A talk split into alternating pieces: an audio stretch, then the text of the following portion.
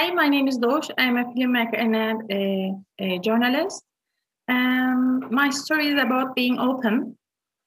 So my first short film, Random Attempts, was about a woman who wants to kill herself, but she can't succeed in every time. Uh, it's a black comedy. Uh, and this film was about my own depression experience. Um, but when the film first got out, I didn't say this to anyone, and people were asking, I mean, what is your muse? How did you find this story? And I, I couldn't tell people that this is about me. I mean, I didn't try to kill myself, but I was so depressed for a long time, and um, I wasn't open about it. I was ashamed because I mean, I felt uh, something was wrong with me. I felt broken and I felt alone because no one was speaking about it, and and I wasn't speaking about it either.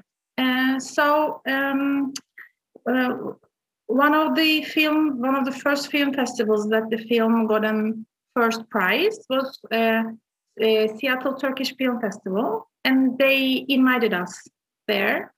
Um, and after showing the film, there was a Q&A session and it was planned for 10 minutes.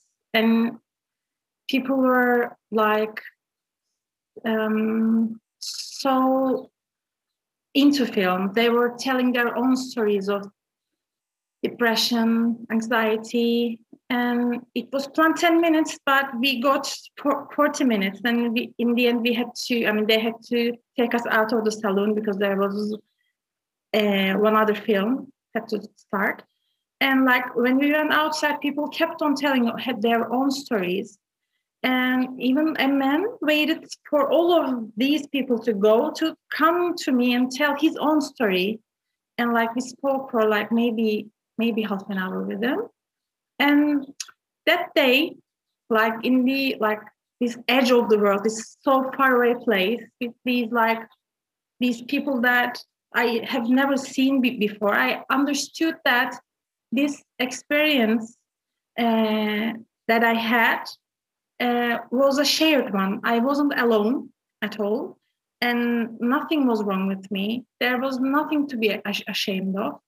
And uh, that day, I really understood that uh, being open about how you feel, what you ex- experience, helps you and helps others to heal because it is so important to know that you are not alone and it is so important to share your feelings with other people to see that.